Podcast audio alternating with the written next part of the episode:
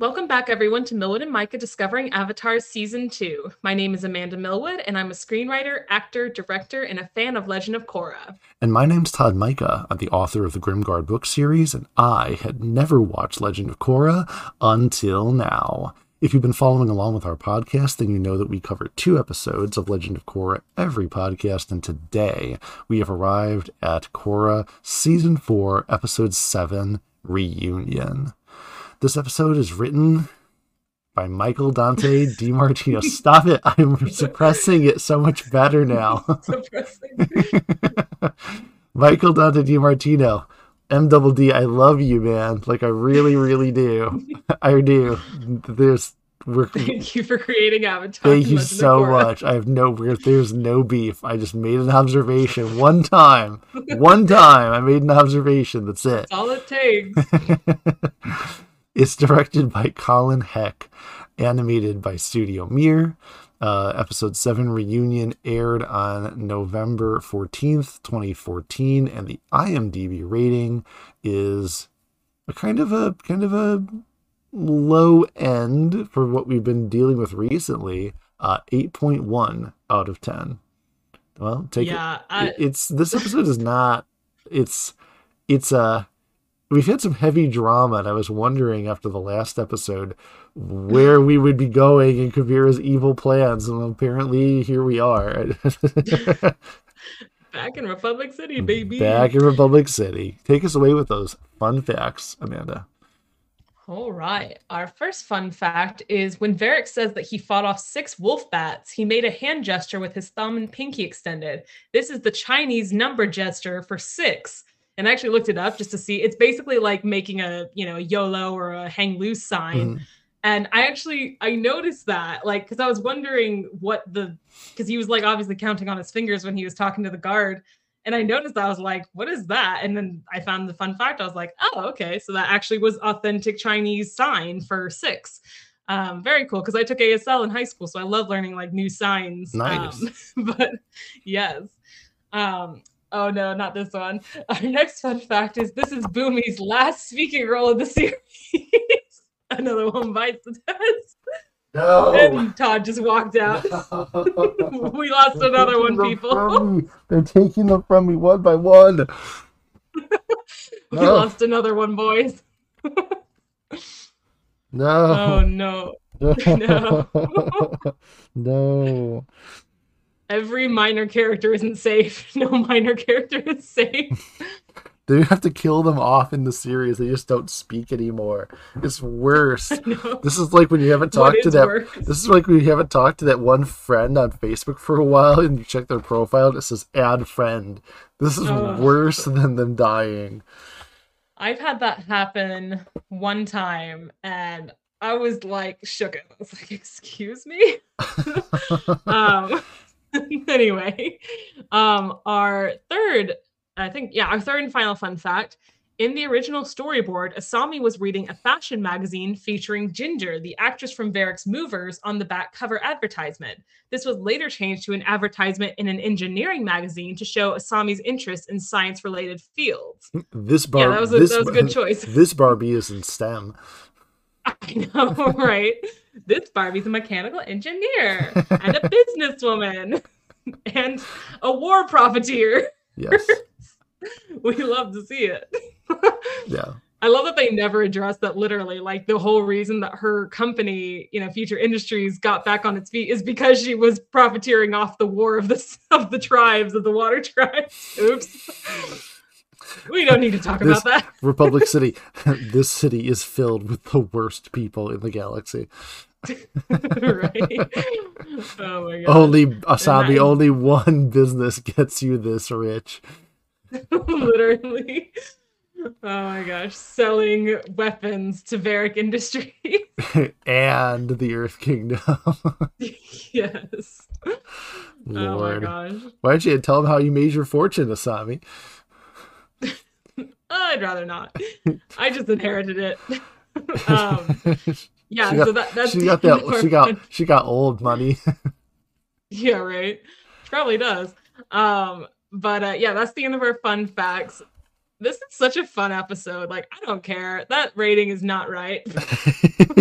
the the the the drama has definitely moved from a like national scale way down to a personal scale, which after mm. an ending mm. like that you do kind of need because I'll I'll be honest with you, the stakes got so high and like the drama got so hot, I couldn't help but comment to myself. So I I've been listening to, as I've mentioned before, I listen to the recaps where the announcer, yes. like the announcer guy, tells us everything that's been going on, and he just the very end of it is just like he's he makes a mention of Kuvira's new spirit energy super weapon, and I stopped and I went, "Well, it sounds kind of dumb when you say it like that."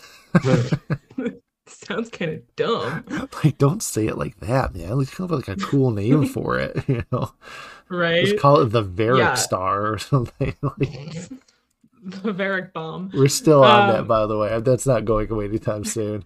yes. Um. Yeah. No. And it's yeah. I like that we kind of take a break from Kuvira because, like, I think that honestly, and this might be a hot take, but I really do feel like she kind of peaked in this first half as a villain.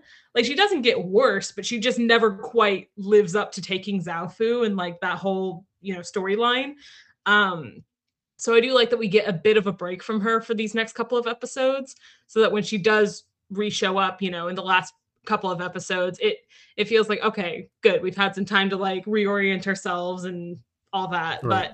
But um I do love that this it's kind of insane to me. I didn't even realize I've watched these this season so many times, and I never even realized it took seven episodes, literally exactly half of the season, for our main gang to come together. Yep.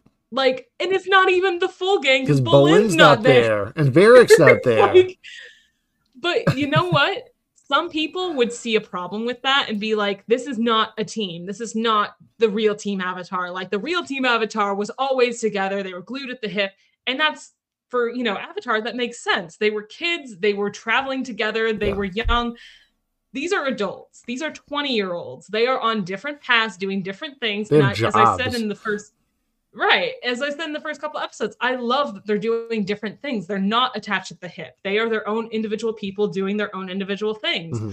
And so it's really satisfying to see most of them come together after literally seven episodes. Mm-hmm. How long is that in time? You know, 22 times seven. I'm not good at math, but um, yeah, I mean, that's a pretty long time for a whole season worth of you know, for half a season not having your main group together. Right. And but honestly, I didn't even notice. I've seen this season so many times and I didn't notice until this time around. Like, wow, that's kind of crazy, but like I don't mind it. I kind of like that it took that long for them to all get together. Right. Um but uh well, then the I don't fact know. That, that, well then the fact that in this episode like Bolin's just he's team Avatar all by himself out there.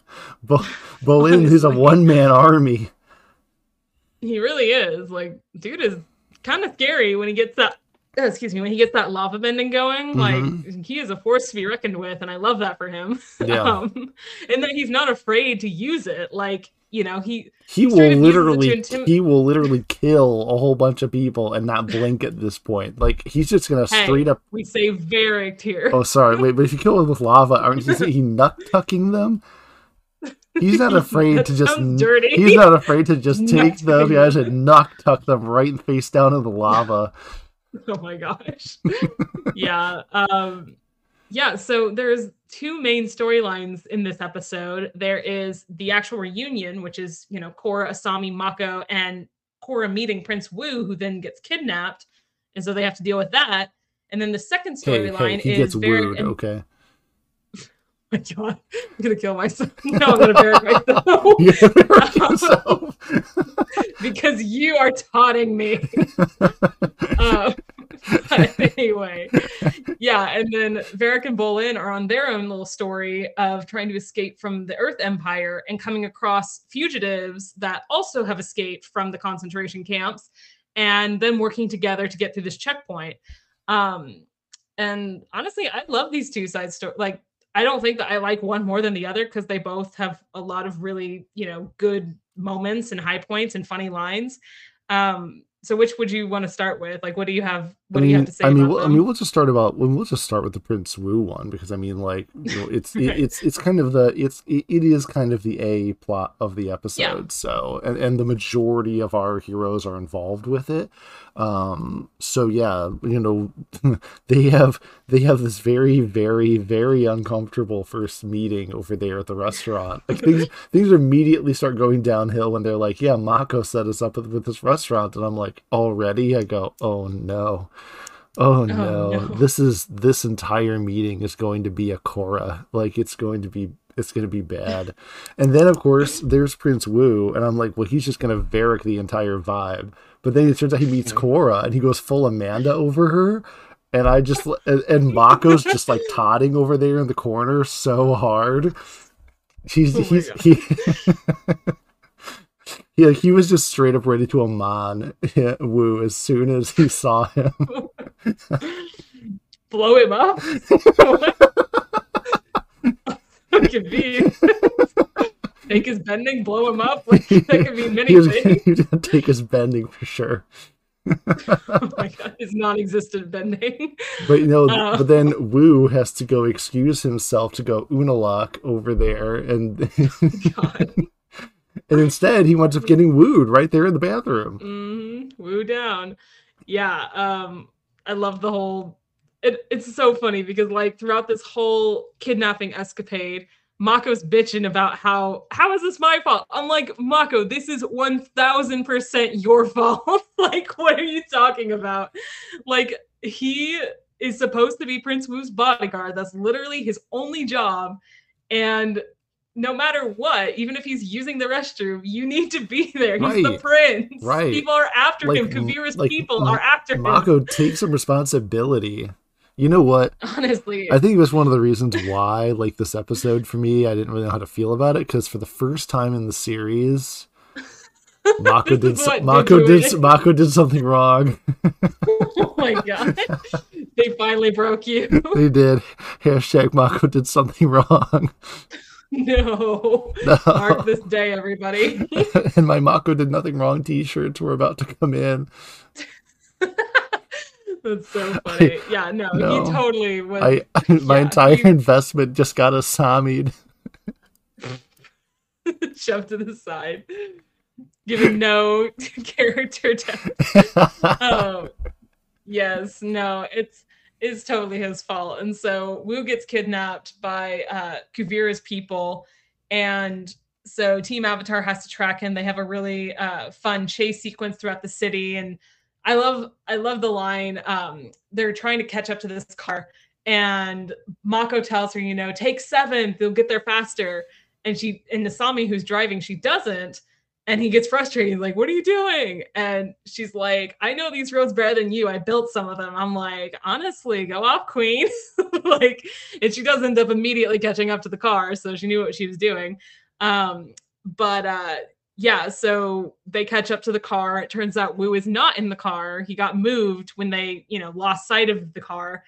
And uh i do love seeing because like we've seen a little bit of it uh earlier well not in this season sorry in the previous season season three of Korra metal bending but i do like that she's using it now much more right. especially in this whole you know fight kidnapping scene um you know breaking open the top of the car the train everything Well, and the fact that she's Um, doing it with such expertise, you know, when she first developed it, you know, or rather developed a use for it, I mean, in season three, she was still kind of like, eh, kind of struggling with it. Remember Figuring when there was the out. There was the big door in uh, uh, Iway's place, and she's trying to open Yeah. it, and she's like, I'm still new to this. Give me a break, you know? right yes i i do love that now it just comes so naturally to her um but uh yeah and so you know using they they lose Wu obviously. And Korra uses the spirit vine magic trick to basically locate him. And I like that that is a callback. I mean we've we've talked about this before that this is a callback to Avatar and the Banyan tree. Um but uh yeah so sh- she finds out that he's going to the train station and they find which car he's in. And uh oh my god i almost forgot there's a line before the kidnapping actually even starts, um, where he's in the laundry truck and he's just like buried under a whole pile of laundry. he rolls out, I'm in laundry. I love that line. I say that all the time. Um, do you see? Do you that. see now why I use the verb "he went full Amanda" for Korra? you see, do you see what we deal yes. with here? We just like the slightest thing this man does, and Amanda goes full Amanda. I love it.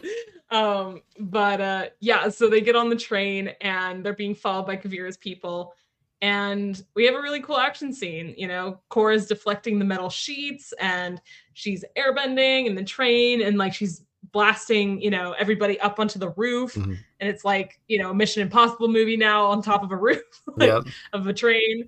Um, and uh, yeah, it, it's just a really fun cool sequence where we get a bunch of different locations and we get to see more of the city and we get some fun, you know, quips like with Wu. Yeah. Um and it's just like a good team building, just like what they say when they finally escape from the train with Wu.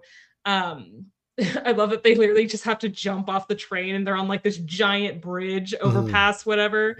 And Korra just makes an air, you know, bubble around them so that they don't, you know, jump to their deaths, basically. Mm-hmm. Um, and Asami kind of puts it perfectly. She's like, "Well, it was kind of fun to have like a little adventure, just like the old times." I'm like, "Yeah, that is exactly what it felt like." Mm-hmm. Um, but because, uh, like we'd said before, you know, season three sort of made Avatar fun again, and mm-hmm. and and you got these sorts of adventures. You got these sort of just one offs and you know we've talked about things that are you know episodic uh episodes as opposed to you know serialized and all that. But i like one. I mm-hmm. like an episode that opens with a scenario and closes with a scenario. You know it moves maybe the characters from place to place to get things resolved. Why do they leave a city and go somewhere else but like mm-hmm. really has not much more to do than that. It just it opens a conflict. Again, it's a fun jaunt. We see some cool powers and some cool scenes and some we get some cool quips.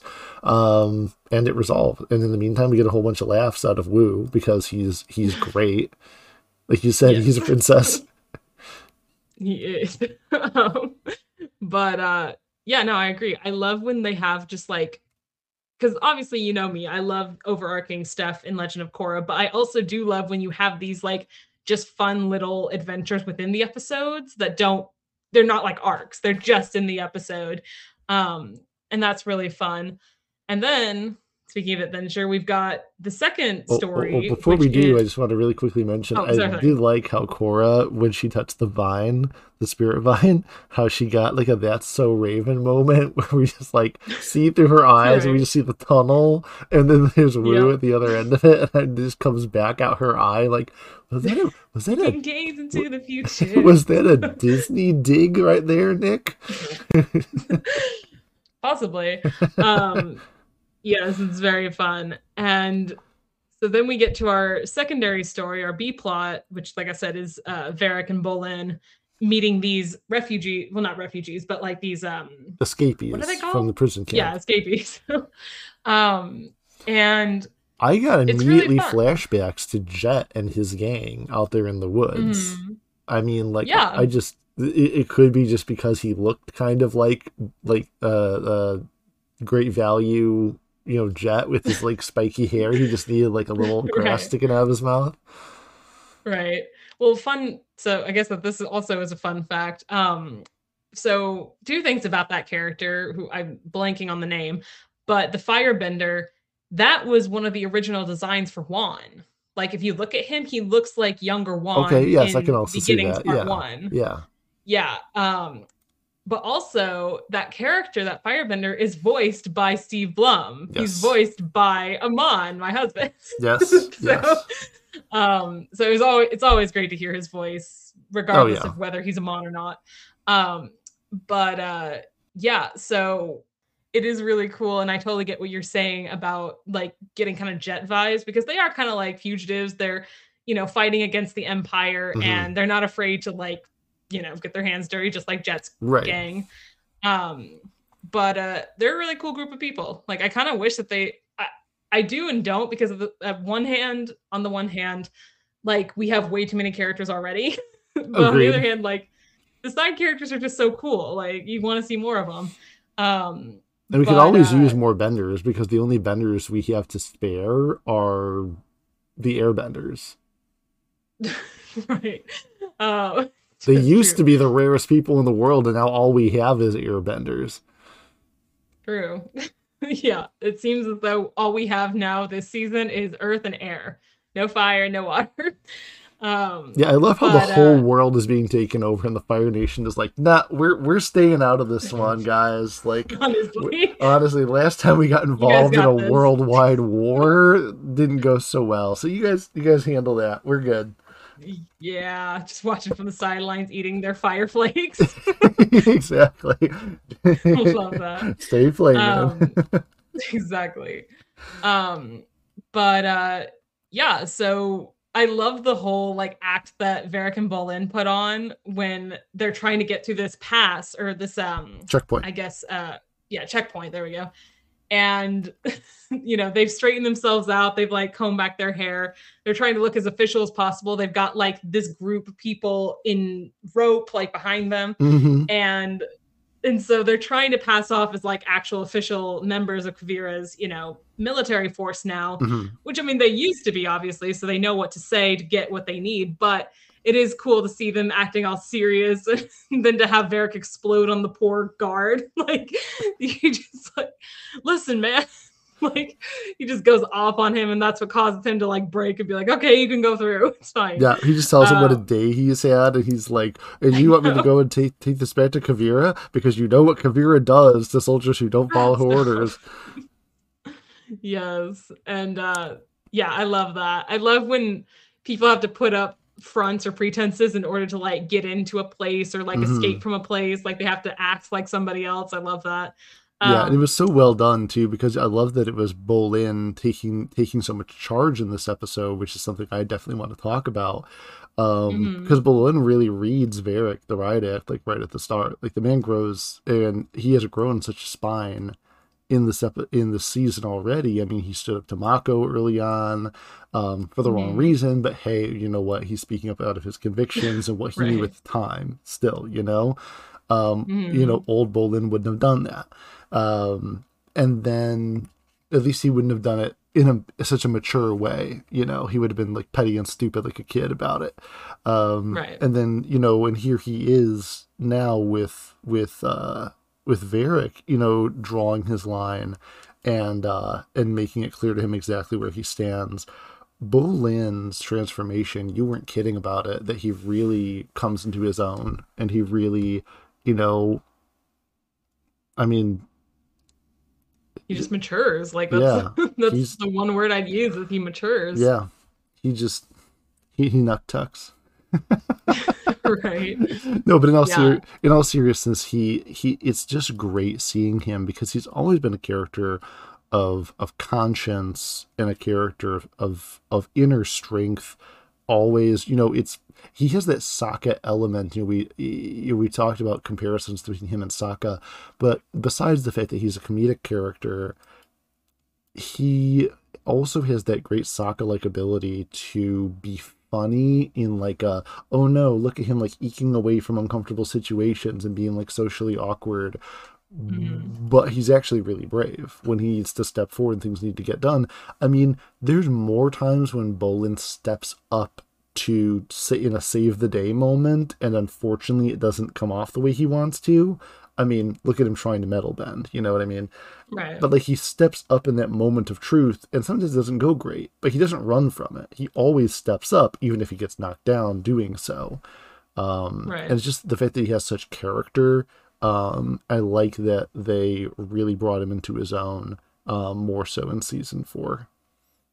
Oh yeah, for sure. Like I mean, I said it all the way back in when we first started season four that like his transformation is aside from Korra is probably the most noticeable um in terms of his character. Like all all the characters, even Asami, get character growth and development, but I love that I have to add even Asami. it's so sad. Oh, sad. My girl so dirty.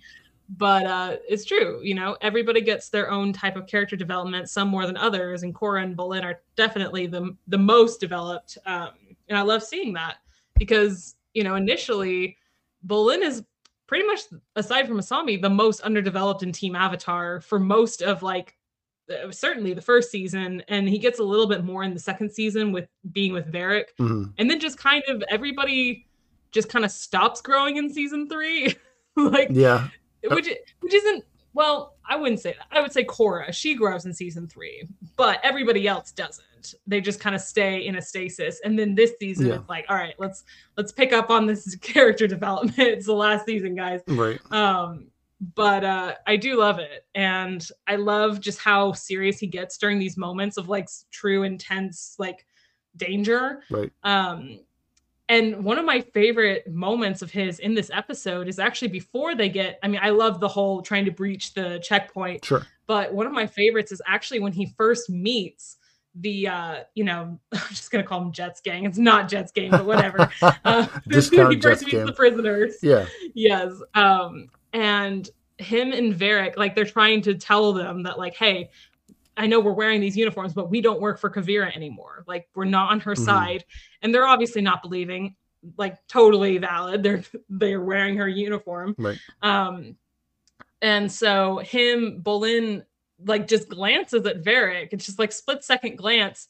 And then he straight up just like rocks the earth beneath everybody's feet knocking them off to the ground and then uses his lava bending as a show of like don't fuck with me. I am Mhm. having a bad day. Yes. like it's such a cool moment. And like he gets a couple cool moments in season two and in season four but like i really love this moment because again it's him stepping up and being like listen we're trying to help you help us help you you know and so i just i love it and i love the non-verbal Right. communication that him and Varrick had about like because Varrick literally jumped so he wouldn't be like knocked over by the mm-hmm. by the wave the ripple Yep. that he sends out it's like it's blink and you miss it but i love it Well, and you know, the Um, two of them have been teamed up for so long, not just in what we've seen in the series, but but mind you, before season four, in I I mean, heaven knows how long he and Varrick have been working together directly under Kuvira's command. They've been around each Mhm. other. And I mean, they had a harrowing near Varric experience in the last, you know, episode where they almost got blown up on the train. But you know, they they really have bonded over it, and they know each other very well. And it's great to see them not just together, but like working together. They're not exactly a mm-hmm. well-oiled machine like Mako and Bolin are out the pro bending arenas, but they're pretty darn coordinated. And you know, eventually Bolin learns to to do the thing. You know, you know how it goes. exactly You know, it takes him a minute but he gets it eventually yeah. um It's great. It's great then- to see it. But then they wind up getting attacked, of course, when their cover's blown because they see the wanted posters. Um, mhm. and and anytime I'll say it, it reminded me so much of season one versus those stupid mechs with the thing. I'm like, why is the bending so nerfed every single time they have to face some new threat?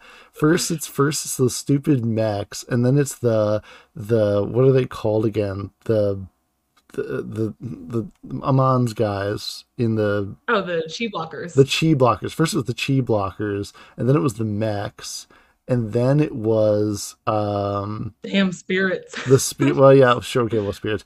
I mean, everybody was like nerfed in season two up until like the last three episodes, and all of a sudden they're hurling around, bending like it's nobody's business.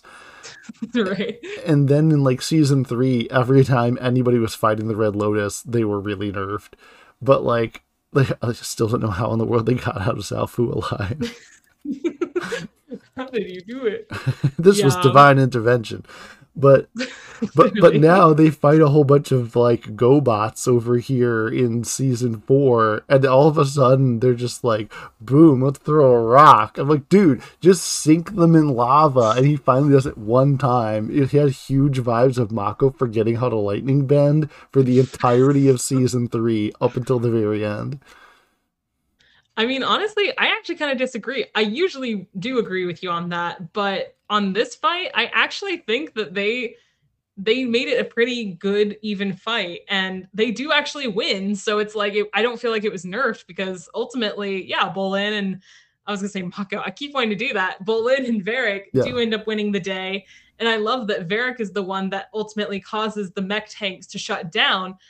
Foreshadowing. Yeah, I could. me. Yeah, I could kind of pick up on that. That his whole like EMP was pretty much a foreshadowing. They wouldn't just do that, not explain it, and like it's, go, it's going to come back somehow. Um, Yeah. yeah, no, it was only the fact that they were losing so badly until Varrick did that. Like they d- got some wins, but they were about to die before Varrick did that. hmm Yeah, I don't know. I th- like I don't care for the fight that was in um the one of the previous episodes with the mech tanks when it was Varrick Julie and like Baatar and his men. I didn't care for that fight, but I actually really like this one because you get to see a bunch of bending and it's like creatively used. You got the lava bending, you got the water girl using ice to like try and trip up the mech tanks. Yeah, You know, you've got the cool wand looking firebender. Like I like that there's a, a bit of a mix between the mech suits and the bending itself. Um I miss But, Toph. uh, I miss Toph. That's all. I just oh, miss don't worry, she's coming. She's coming. Oh, I'm sure. Oh, especially with what happens at the end of this episode. You know, yes. because because at the end of it we wind up with this gigantic horrifying scene where yeah the heroes have you know gotten away and Wu has been recovered and you know all Mhm. seems like everything is rosy. Well of course things are not rosy. As of course out of here we are we couldn't have an episode without Darth Kuvira, as here she is being like all right we, uh, this tree I like it. Chop it up boys right. and it turns out to be The Banyan tree. Yes. The Banyan Grove tree, which is where Toph is currently residing, is in the swamp with the Banyan Grove tree. So yeah so i fully oops. i fully expect that like after this next episode get out of my swamp. yeah i fully I, know, I fully expect then that the way the rest of the season's going to go is it's all going to be personal growth and development with Korra and her friends and then eventually someone's going to be like hey guys isn't this like the four, the 13th episode of the series whatever happened to Kuvira and just her whole army is dead and it's just Toph like walking away from the swamp that's what happens when you don't get Yeah. out of my swamp it's so funny, honestly. Like, and but I do like the way that they bring Toph back later into the season. Um, and surprisingly, this isn't really a spoiler, but this, like the whole ending with the Banyan Grove tree, is not why she ends up coming back into the fold. Which you'd think that they were kind of setting that up, like she would somehow, you know, get into a fight with them over that. But like, no, that has nothing to do it's just to harvest more spirit vines so they can make an atomic bomb. Like that's all that that is. jeez Um, but I know. Good lord, Kuvira So the the episode is the episode is again, like I said, for for me, for me personally, it's a little bit of a mixed bag because I could see that unless this was going to go somewhere like major with the plot of like, the kidnapping of Prince Wu and stuff. But as soon as I was like, Mhm. okay, we're just gonna have a train ride and like rescue him, as fun as it is and as much as I enjoy a good episode, as I've said, that's self contained, in the context of season four, it is such a slam on the brakes that I I don't want to say I didn't like it, but like I enjoyed it, but it was like a it was like a fun once episode for me. This isn't one I Yeah. feel like a huge feeling I need to go back and see it again. So I don't mean to make it seem like my rating is bad necessarily, but I'm like, okay. And like the best, I was really spoiled on like the high drama of the Varrick and Bolin stuff from the last one. So funny here, Right. but still not as good as it was previously. Um, my rating for Reunion is, with all due respect, probably a 7.7 out of 10. oh my god. That's a low rating. hey, I've been Oh, spoiled on this like high political war drama this whole time. So yeah, it, it, it definitely feels like I've had the main course already, and now I'm being served like a nice tasty salad. But I'm like, uh, could- I, we need to have this at the start, not here. That's fair. Um, I strongly disagree. I think this is such a fun episode. Um, it's definitely not perfect, but I really like it. For me, this is like an 8.5 out of 10. Um, I love the two different stories with obviously I love Prince Wu, so I love any storyline involving him, and I love Varrick and Bolin together, just awesome duo. Um, it's got fun action. It's got some fun quips between Wu and Varrick. Um, yeah, I mean, I kind of like that after all the drama of the Battle of Zaofu and you know just all this you know trauma and heaviness that we have just a nice fun adventure episode that kind of brings our characters together and like and that's all that it is really. Um well you it's and very I, fun well so- you and i have always rated the episodes also on a very slightly different basis from each other whereas you kind of look upon and rate the episodes on the basis of well i've been watching these episodes and now here's this one and so i like that it's a change Mhm. of pace. And you also have that sort of like well i know what's coming so i like am reading the episode based on what i know will happen for me i just look upon this as if i'm going to watch this episode and nothing else just out of context. So my reading is just it's done slightly a little bit different than yours also too so. Totally. But that brings us to the next episode.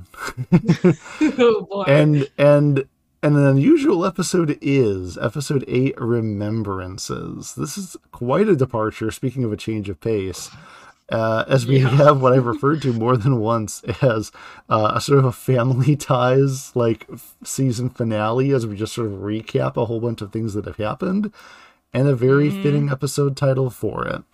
Uh, Remembrances is written by Joshua Hamilton, uh, Katie Mattila, and Tim Hedrick.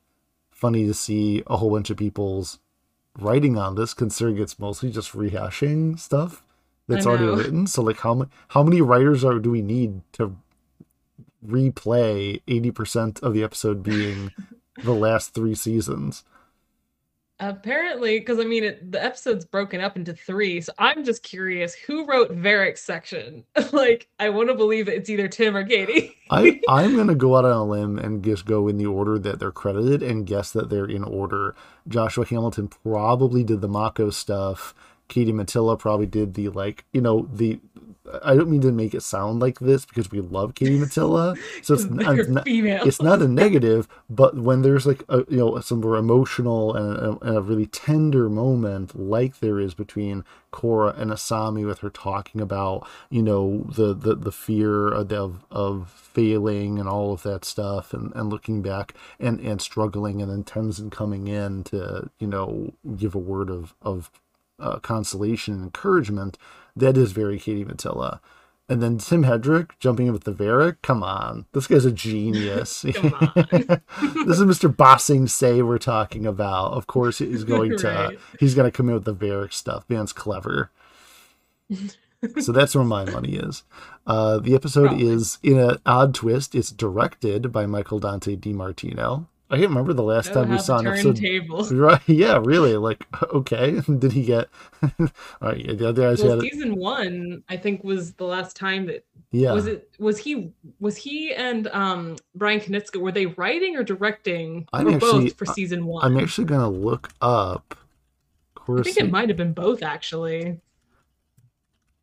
I don't know about that. Let's see. I don't know about that. I could be totally wrong. I'm really bad with remembering credits. Yeah, no, no. I'm I'm checking right now. Um, no, because season one was directed. All the episodes were directed by Joaquin Dos Santos and Ki Hyun Ryu. Uh, Oh, Col- right. Wow, Col- we haven't seen those names in so long. yeah, Colin, then and then Colin Heck and Ian Graham took over with the direction all the way through season two. We added uh, Mel Zwyer in season three. Honestly, if there's an episode directed by Michael Dante DiMartino, it hasn't been at all in Legend of Korra. It would have been back Huh, in maybe Avatar. it's Avatar I was thinking of. Yeah. Interesting. Yeah. I'm wondering why he why out of all the episodes he chose this one. Because Maybe he just because it doesn't take a ton of direction, maybe since it's like, well, we're just recapping these three. Like, I mean, I'm, Literally, I'm not just- demeaning the job of the director. I'm just saying it's not like he needed to handle some hard, right. really difficult episode. Um, well, the episode is directed by Michael Dante DiMartino. It's animated by Studio Mir. It aired on November 21st, 2014, and the IMDb rating of Remembrances. Wow, wow, that's a yeah, that's a 5.3 out of 10. That's uh, fact. that's kind of This is dismal. the- This is the lowest rated episode in all of Legend of Korra. Good heavens. Right smack dab in the middle of season four. Yikes. Well, to save us from that, take us away with some fun facts, Amanda. Well, so here's the interesting thing. The fun I mean, we already know we don't have a lot to say about this episode, but right. there's actually a lot of fun facts for this episode. Well, so let them roll. Our first, yes, our first fun fact is while recording for his character, Henry Rollins, who is Zahir, um, had some initial confusion regarding Zahir's comedic portrayal in the episode. Even after understanding the episode's tone, Rollins attempted to further understand his character by asking the writers what Zahir's motivation for teasing Vaatu was. like, I love that he's just like so. First, he's confused, and then once he gets what they're going for, he's like, but why? Why is my character doing this? He's so like, invested. He's, motivation. he's so yes. he's so deeply Why involved. is he so mean to Vaatu? I love it. Yes, that is so funny. Um, that entire I mean, we're that's probably what we're gonna talk about the most. It's just the villain four-way call. It's so brilliant. But uh, our second fun fact is Varrick's statement to never let the truth get in the way of a good story is a quote from Mark Twain. Oh, yes. I did not know that. Yes. Uh, I always love that line, and now I guess I know why because it's like an actual quote. From, liter- from, from classic literature, yes. yes, we love to see it. Um, and I kind of live my life with that rule. Well, you know, and and, um, and you know, and Mark Twain there. I mean, we're talking about the work of like somebody who's just a, a famously good storyteller, you know, mm-hmm. um, and so uh, it would be it, it it really does justice to Varrick's character to compare him to to uh, Mark Twain. Of course. Um, our third fun fact is Varrick thinking of the name Fearsome Foursome is a reference to the drill when Sokka suggests the same name for Team Avatar. I was wondering if you were going to catch that. I actually didn't. While reading it, I suddenly flashed back to that. I do remember Fearsome it now. yes.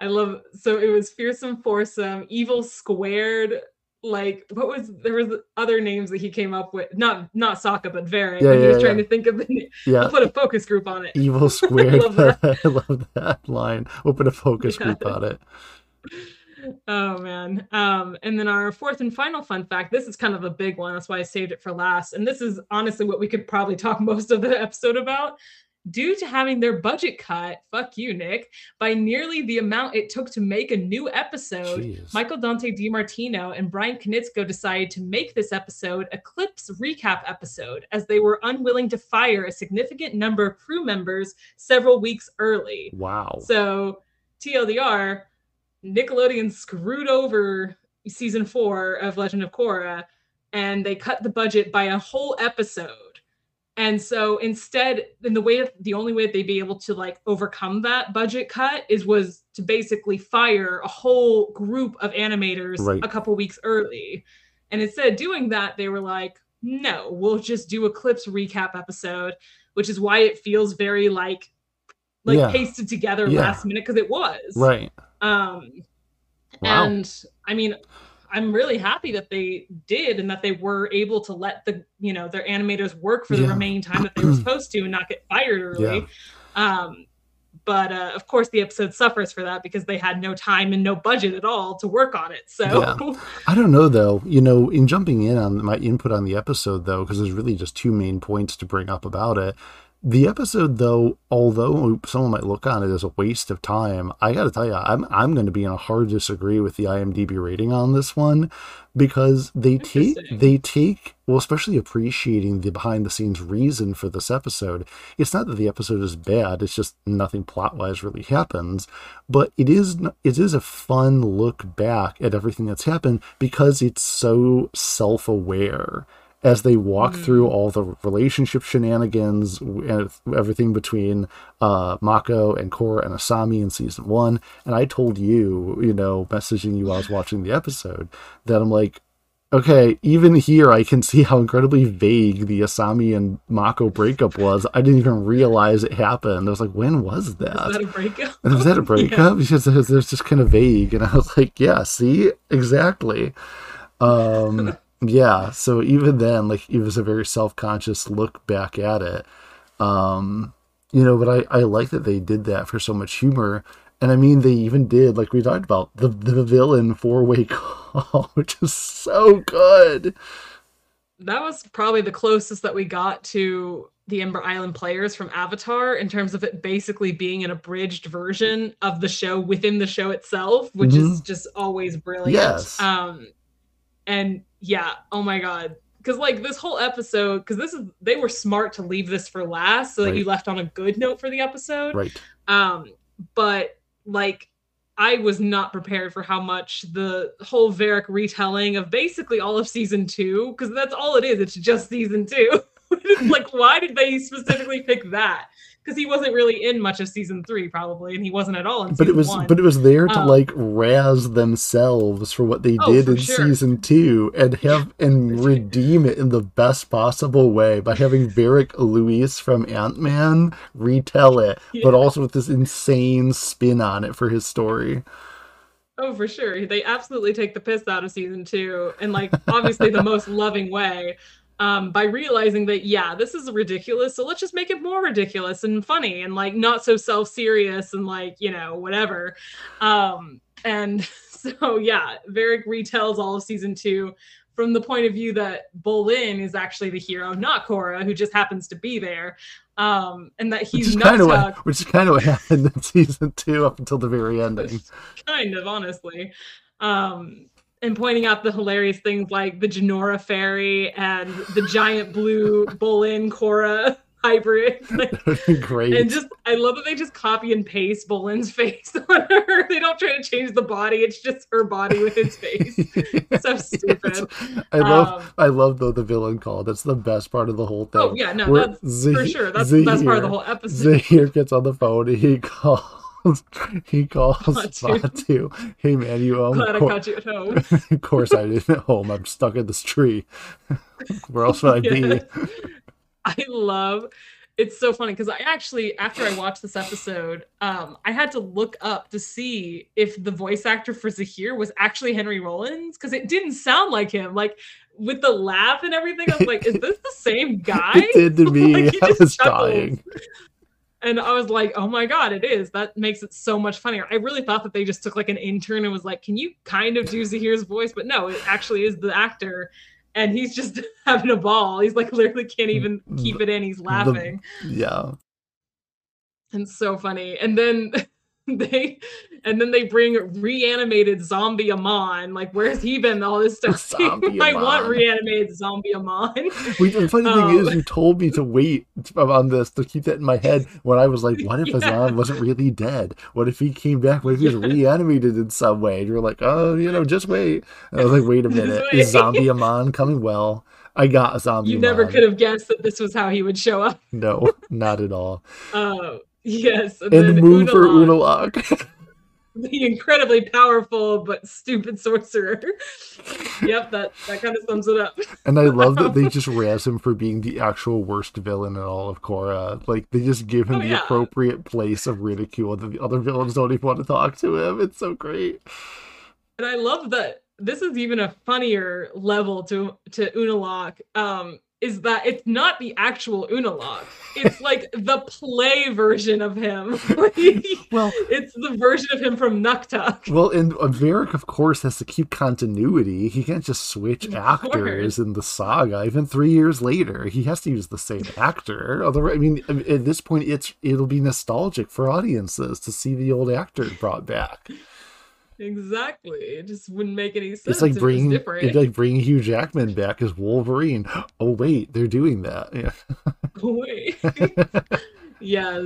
No. And then them just hanging up on him and just and the fact again, it's the same voice actor, but I had to look it up because he's doing a completely different voice. He's like super high pitched and oh hi guys. Like, hi guys. He's like a teenage like, girl I'm picking so up the phone, like feet kicking on his bed. You guys want to do something? Yes, it's like the whole mean. Oh my god, this totally reminded me of just now. It's the Mean Girls phone call. Yes, it is. It's Mean Girls. It is. Yes. That's literally what it is. Oh my god, that's so funny. It's so great. oh my god, she is so annoying. Do it. Hang on. yes. So, was there anything else you wanted to talk about with this episode? I mean, there's not really much more to say about it. Um, No, I mean, Mak like Mako and Wu, their their section was fine just because like Wu was not there for you know all that time that Mako was explained to him season one through yeah. three. Um, Korra and Asami, why? like just why? we've we've gone over would... this whole. I I'm so uncertain, and my powers just make it. All my decisions make everything worse. We've Korra, we've been over this like three times with you already. Well, yeah, but also Asami was there for most of this. Like, yeah. why why do you need yeah. to recap to her? Um, but yes, I do love uh Varrick and Bolin telling their epic tale. Um, so like I said, it's good that they ended on a positive note, but yeah, for me, the episode as a whole, it's like I don't know. I mean, I'm I mean, I'm gonna give it the vote of honor because again, off screen, like good reason for it, but I'm not gonna let that sway it. I just love that they took a comedic way of kind of doing, like you said, like an Ember, Ember Island players to kind of recap a little bit and make mm-hmm. make use of it that way for a change of pace. Uh, I'm gonna tell you, I would watch this episode again and again. This one's an eight point, an eight out of ten for me. I'm gonna give it eight out of ten. Oh my god! Yeah, no, I like this. so I, funny. I like a funny episode. Uh, I'm just probably gonna go with a six out of ten, and really, like five out of those ten are just for Varrick and Bolin section. And, and, admittedly, five of it out of it for me is is is it, but it's so good. Like Varrick might have peaked here for me. It's so good. yes. Um, but yeah, so other than that, I mean, fun episode, but you can absolutely skip it if you're doing a rewatch. Like yeah. if you if you're doing like what we're doing, the story, yeah, the, yeah, just skip to Varrick. Yeah, it's a like, it's, a, it's a parenthesis for me, a fun one, but you know, we'll be we'll be back to the the main dramatic storyline, and and I'm sure Kuvira waiting in the wings to cause more chaos next time. That's all for today. To all of our listeners, thank you so much for tuning in. We'd love to hear your thoughts on this episode, so feel free to leave a review or comment, follow the podcast, give us a good rating, and all that good stuff. You can find us on Twitter at Milwood and Mika, and please follow our Instagram at Milwood and Mika Podcast. Thanks again, and we'll be back in the next episode.